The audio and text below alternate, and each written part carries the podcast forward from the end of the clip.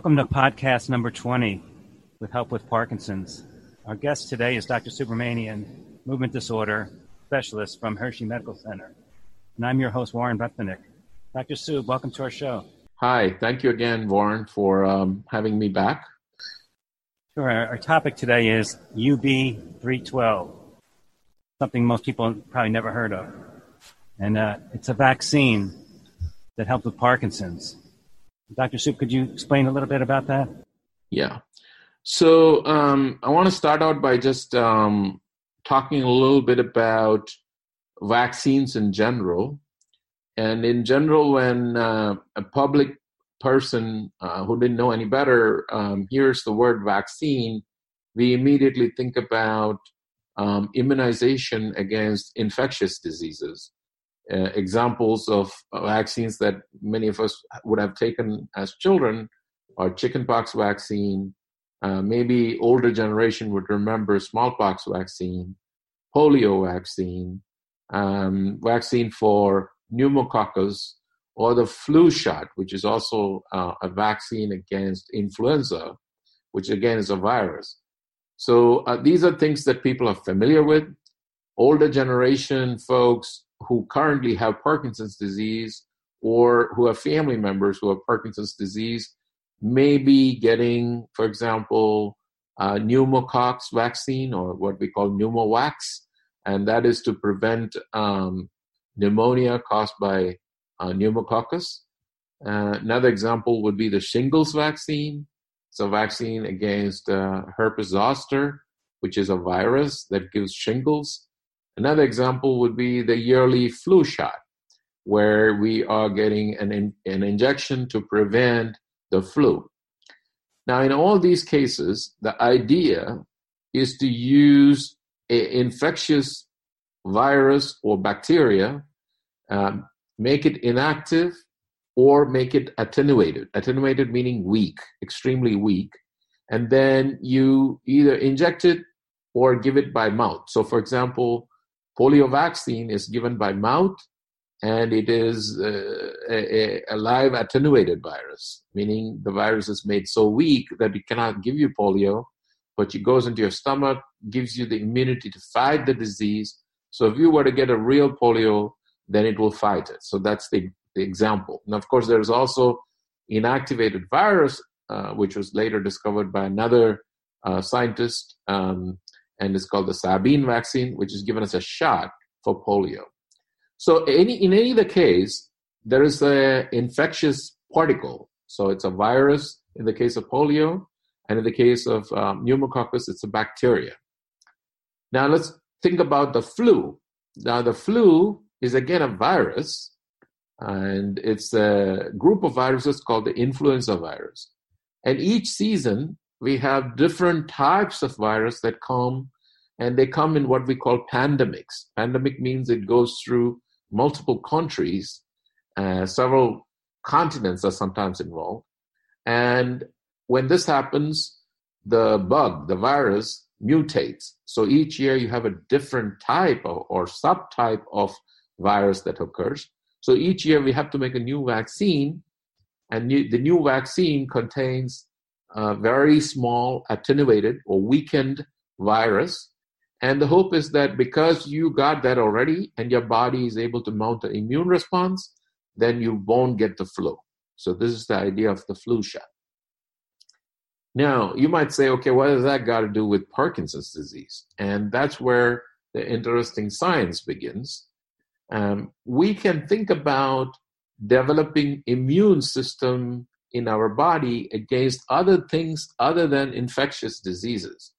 So the same concept, but this time we're saying, okay, how about we fight other things that happen to our body, but this time take advantage of the immune system to fight it. So one of the first examples of non-infectious vaccine came from the cancer field.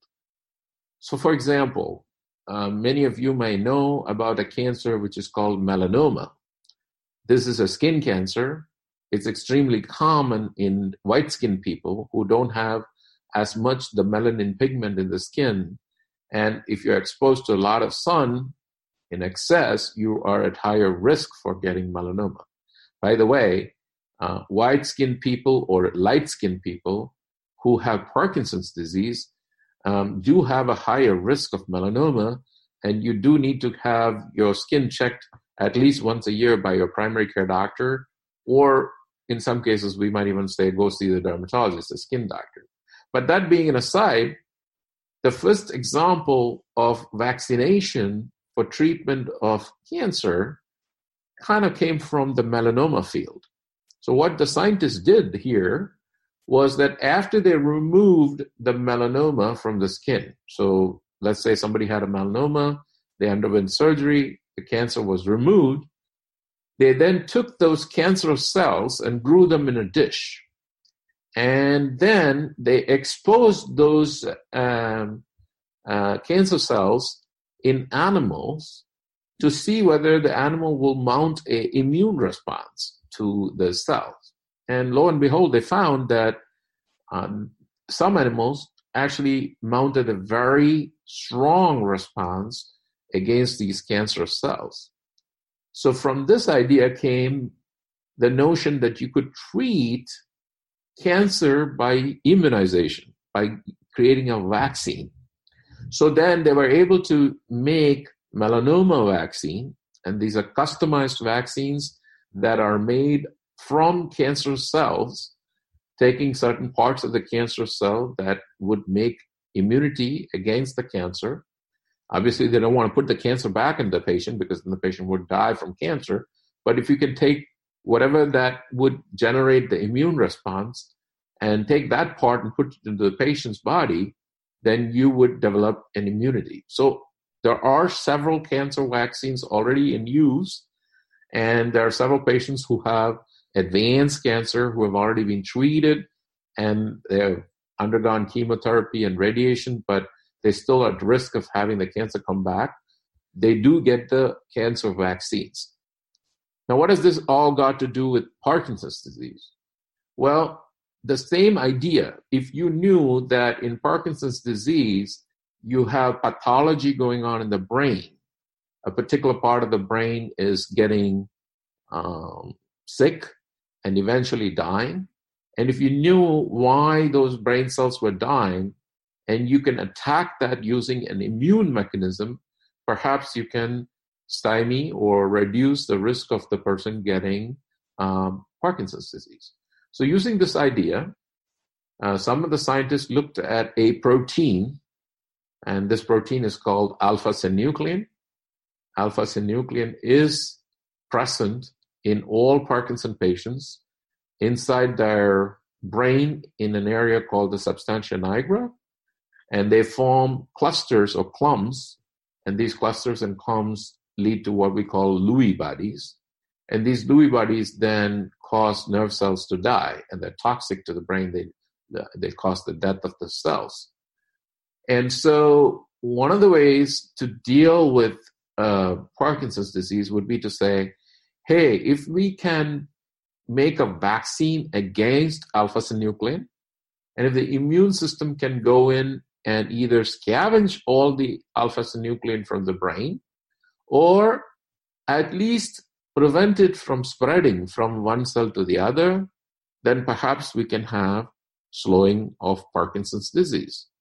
So, this idea is what the basis for uh, causing a vaccine or make, creating a vaccine for Parkinson's disease. So let me just briefly summarize what I said so far. Uh, vaccine is uh, generally used for treating of infectious disease. Examples are polio vaccine, flu shot, uh, the um, herpes zoster or shingles shot, etc. And here you try to cause the body to produce an immune reaction that prevents us from getting an infection. And this idea has been used to create body's immune response against cancer and is already in use for treatment. And now, because we already have agents against infectious disease, against cancer, we're thinking about using the same idea to uh, sort of stop Parkinson's disease progression or reduce the severity of Parkinson's disease progression uh, using the same idea. So, this is the concept. I'll stop there and pause to get uh, Warren's reaction. Okay, so I'm curious about one question. Assuming that this vaccine works, we're jumping in time a little bit, and you give it to somebody that has a full family history of Parkinson's disease, and they never had any symptoms yet. You think that could actually make it so they never get Parkinson's disease? Yeah, that that's a great question, and that's one of the ideas um, that is being um, looked into. Um, at the present time, there are several groups that are doing clinical trials um, for uh, this particular vaccine approach, and one group which is doing it uh, actually is targeting uh, patients with a strong family history of Parkinson's disease. And they're also doing it on healthy controls. They are making sure that healthy people who get the immunization don't get any other um, bad consequences. So at the present time, um, there are um, three different, actually four different types of immunization um, studies that are going on. One is by a company which is called um, Neurimmune Biogen. Another one is uh, Prothena, otherwise called Roche. And then there are two other uh, studies that are going with uh, Affiris, A-F-F-I-R-I-S. And the studies, they all um, are using either active immunization or they're looking at um, passive immunization. So let's go over what active means and what does passive mean. So, one idea, which is a passive one, is to generate the antibodies or the things that fight the immune system outside of the human body. You can make it in what we called a, a cell culture system, where you grow B cells. B cells are the part of the body that produce what we call immunoglobulins. And by growing them in cell culture, you can actually generate um, antibodies, and then these antibodies can be injected into patients. Uh, the other one is uh, where we don't uh, give immunization passively, but you do active immunization. Here, the idea would be to take a portion of the alpha synuclein, the protein that we were talking about, and uh, don't use the whole thing, but use a portion of it, and then use that to generate immunity in the patient by injecting that into the patient. Both have advantages and disadvantages. Uh, the passive immunization um, does not generate long term memory in the body against the alpha synuclein, uh, but it's also a little bit safer because it lasts for a little bit and then gets cleared away. Now, if you use the active immunization, where you're actually putting, putting a portion of the alpha synuclein into the body, and asking the body to make the uh, generate the immune response, well, then that has um, long-term memory. You can actually uh, remember. The body can remember that there was a foreign protein for a long time and can fight it. Which brings back the question that Warren asked. You know, what if you have a family member who does not have Parkinson's, but have many members of the family who already have Parkinson's?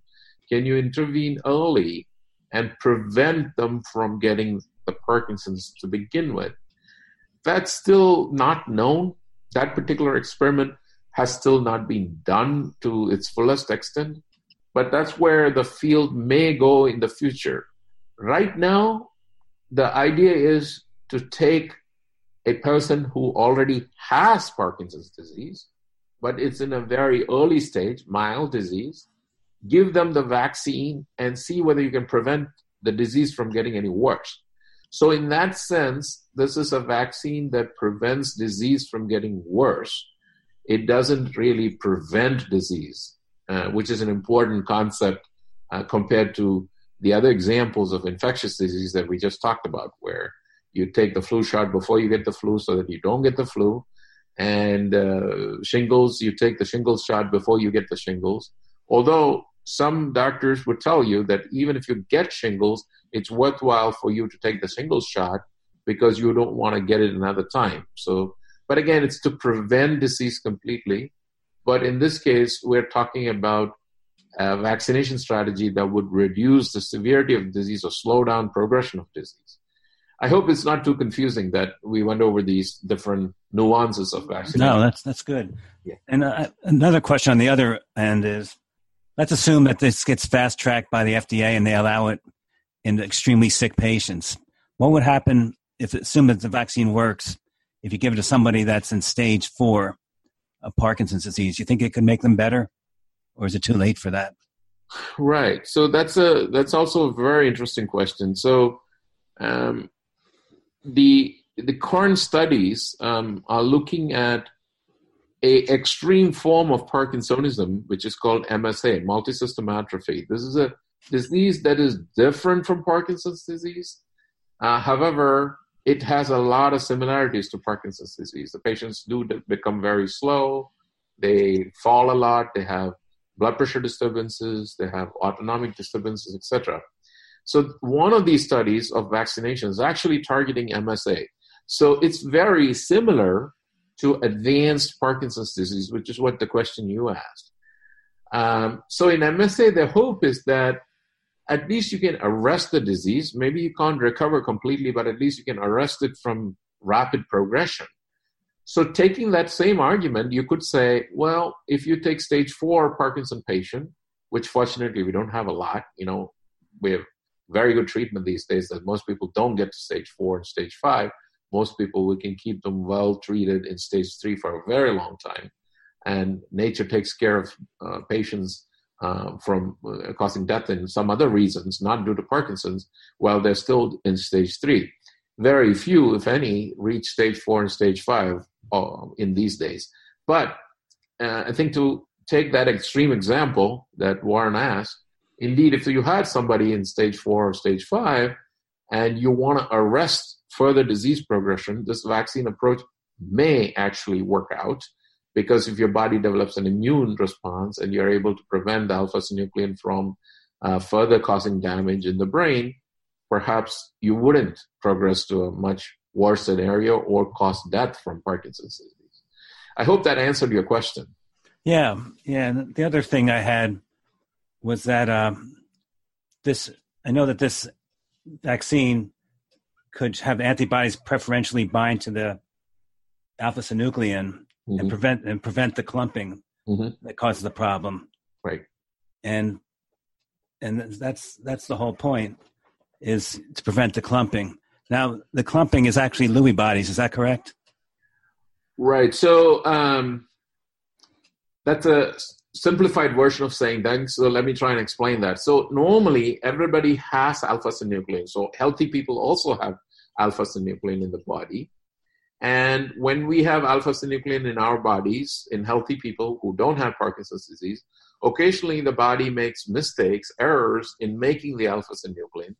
And the, when the mistaken form of alpha synuclein, which are, um, you know, uh, folded incorrectly, they're usually repaired by the body easily. Uh, and this repair mechanism, there's uh, inside the cell, there are repair mechanisms that take care of misfolded proteins. However, in Parkinson's disease, for reasons that are not entirely clear, these misfolded proteins are not taken care of and they actually accumulate inside the cell. When they reach a certain amount of accumulation, they clump together and form what we call um, uh, Lewy body. They form the core of the Lewy body. There are other things in the Lewy body besides alpha synuclein.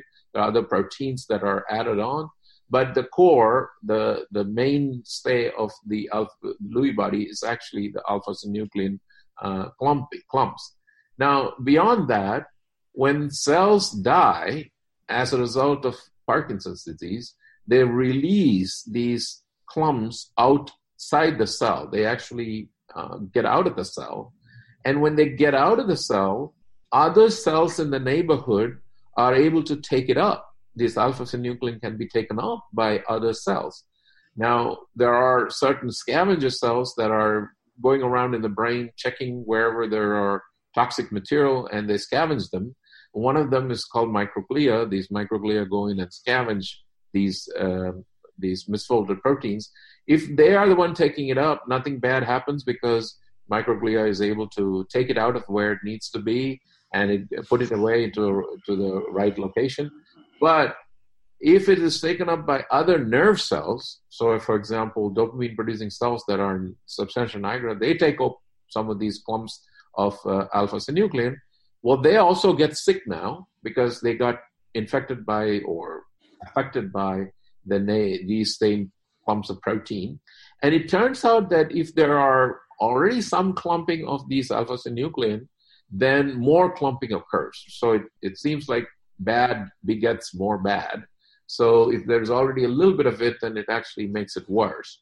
So the vaccine strategy is to say, hey, let's um, have these extra things that come out of the cell, the alpha synuclein clumps that come out of the cell, uh, get taken up by the microglia, the scavenger cells, uh, have them remove it, or at least prevent them from going to other cells and cause damage to other cells.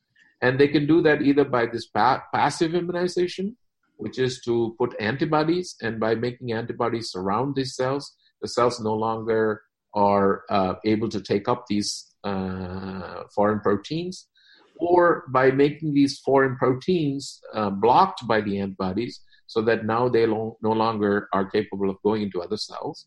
Or finally, by active immunization, you actually prime the microglia, make these scavenger cells ready to go. They go around looking for these uh, alpha synuclein clumps and then phagocytose them, basically uh, swallow them or eat them. And by eating them, you prevent them from going in and, and uh, attacking other cells or getting into other cells and causing the Lewy body formation to occur there. So all three strategies, passive and active immunization, protection of the cell or protection against these uh, clumps entering the cell, all of them are viable strategies. So um, that sort of summarizes the mechanism. Right. It sounds complicated, but it also sounds like it could amount to something. So right. you know, we talked about a few weeks ago the microbiome, mm-hmm. which is the uh, learning that there's neurons or, or some type of neuron activity in the gut. And also, then the next, a little later, we talked about the alpha synuclein being found in the, the digestive system, especially in the appendix. Yes. And, and then we know that the vagal nerve works to bring that up to the brain. Yes. So it seems like, I don't know if you can answer this question, but like they talk about the doomsday clock. Is there a way of having a cure clock at midnight and you letting us know how far away we are as they come up, up with each one of these scenarios that they could try.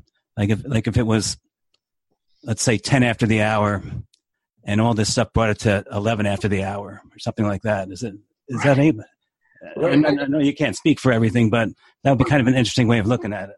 Right. So I think uh, you you bring up a very um, very interesting model. So the model would be to say, okay, do we go after one thing or do we go after multiple things? Do we use different strategies or do we use one strategy? And all of those questions are relevant. Um, the honest answer is, I think, in the Parkinson world, we're still in the discovery phase. We're discovering all these different things. And we're not sure whether we should be attacking everything at the same time or we attacking one at a time. But uh, to your point about the cure clock, um, I think most people in the field currently think that the disease process begins outside of the nervous system. There's a little bit of argument whether it's happening in the stomach or the gut, or it's happening in the olfactory system, in the nose. But I think there's increasing evidence, uh, both based on both the appendix study as well as other studies, that the GI tract, the gut, may be the source where alpha synuclein first forms.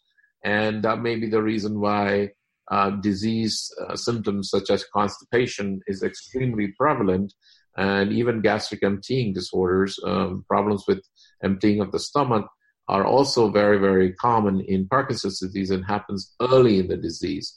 And um, as we uh, proved with our animal model, where we were able to give paraquat and lectin, we showed that um, this indeed the alpha synuclein makes it up to the brain via the vagus nerve, and cutting the vagus nerve or um, disconnecting the vagus nerve from the stomach actually prevents the alpha synuclein from making it up to the brain. So this all of this points to the fact that yes, it's starting in the stomach or in the gut, and then it makes its way into the brain. the second part of this is that once it makes it to the brain, it seems, at least the preliminary uh, work that we have done so far and others have done, also suggests that alpha synuclein has to make its way into the substantia nigra, the part of the brain where dopamine is produced, in order for it to do any kind of damage. If it's there in other parts of the brain, it typically does not produce a lot of problems. Um, and the brain is able to tolerate the presence of uh, misfolded alpha synuclein in other portions of the brain. But then once it makes it to the nigra, then it seems to cause um, rapid damage. And this damage is progressive, as we all know. And so over time, this disease gets worse and worse. So then the question is where do we intervene? Do we intervene in the stomach? Do we intervene in the brain? Or do we intervene both stomach and brain? Now, the nice thing about the immunization strategy, both the passive and active, is that we are taking advantage of the body's immune system to attack wherever alpha synuclein is. So if it's there in the stomach, it goes to the stomach. If it goes to the brain, it goes to the brain. So there, there's some attraction in using strategies which you're using your own body's immune system to attack alpha synuclein, which is being bad. Now, there's also a double edged sword. If you immunize against alpha synuclein too much, and your body attacks all the alpha synuclein that's there, even the little bit that you need for normal functioning, that could be bad news. So we have to figure out a way in which um, the immunization is not causing anything deleterious. It's only producing positive benefits, and uh, that needs to be you know tailored. So um, that's where the research is. That's what the clinical trials are going on. They don't want to use the full length alpha synuclein. They want to use mutated short forms so that we don't immunize against the entire alpha synuclein. We only want to take away bad alpha synuclein. We don't want to take away good ones. And we also don't want to damage neurons that are not damaged yet. So all those strategies need to play out. But I think um, your question is a good one that perhaps strategies that work everywhere throughout the nervous system as well as in the gut or elsewhere in the body actually is very strategically important. Right. Could you give us a, a visual on that that clock I'm talking about? Say from last from 2018 January to the to the end of this year. I know it moved a little bit towards a cure, but is it significant or? or I think I think it's significant at least from the preclinical, meaning uh, the part of the research where we're looking at in animal models, we're looking at model systems, there's been very big moves. Uh, the clinical trials is the next step, and that's already happening. But I think it's going to take some more time before we know for sure whether these strategies are going to be um, making a big dent in patient care. But that's always the case. It takes a little bit of time between the time you discover something in an animal model to actually make it translationally relevant to patients this new uh, piece of information that came last week from the um, UK European Parkinson's Disease Congress on the new vaccine study is actually a good thing because they had done this study for several months now, and the European Commission, as well as the FDA, Food and Drug Administration, had a chance to review their results on the first cohort of patients. And um, that first cohort of patients uh, did indicate that uh, it was safe and the company was allowed to continue the study. So that is a good news. Um, had it not been safe and people had lots of side effects, then they wouldn't have been allowed to continue. So that's good. The other study, which is going on from Neurimmune Biogen, is also um, proceeding. People are still getting recruited, and that study is still progressing in several sites around the country. So I'm I'm optimistic, and I'm hoping that next year or 2019 or 2020 we should have uh, real products available, hopefully for patients to use and uh, patients to get to benefit from. It sounds good. So I, I like to see similarities in in the uh, the news or the uh, the medical the medical journals that they sort of overlap each other over the like in the last couple months a lot of these studies overlap each other, which to me is a very, very good sign. I agree. So, I mean, reproducibility and uh, robustness of studies, meaning if it's done in more than one place and people are finding the same thing, is always good news in science. And I think that's a healthy sign that uh, we're making progress. But let's keep our fingers crossed and see if right. this all translates. Yeah. And uh, one last thing, at least for me, is Dr. Soub, do you think that the the cure to Parkinson's is out there right now in somebody's lab desk, or do you think that we haven't even come close to even seeing that that that cure? I think that's uh, that's a very difficult question to answer. I think cures for Parkinson's are always uh, an optimistic uh, viewpoint, and I really hope that there is one on somebody's desk. Uh, but at least what is available in the literature, what is published, um, is not yet there. We're close. We're making lots of progress. We have lots of new treatments that are coming in and lots of uh, very good data. So I'm always optimist. Um, my personal view, and I've said this in previous podcasts, when I started practicing um, 1988, uh, we had exactly two medicines for Parkinson's disease. Uh, at best, we could say three. Uh, now we have uh, close to 20 plus different treatments, uh, surgery, uh, deep brain stimulation, Duopa, gene therapy, stem cell work, all kinds of wonderful things that, and even the idea of doing a vaccine for Parkinson's disease.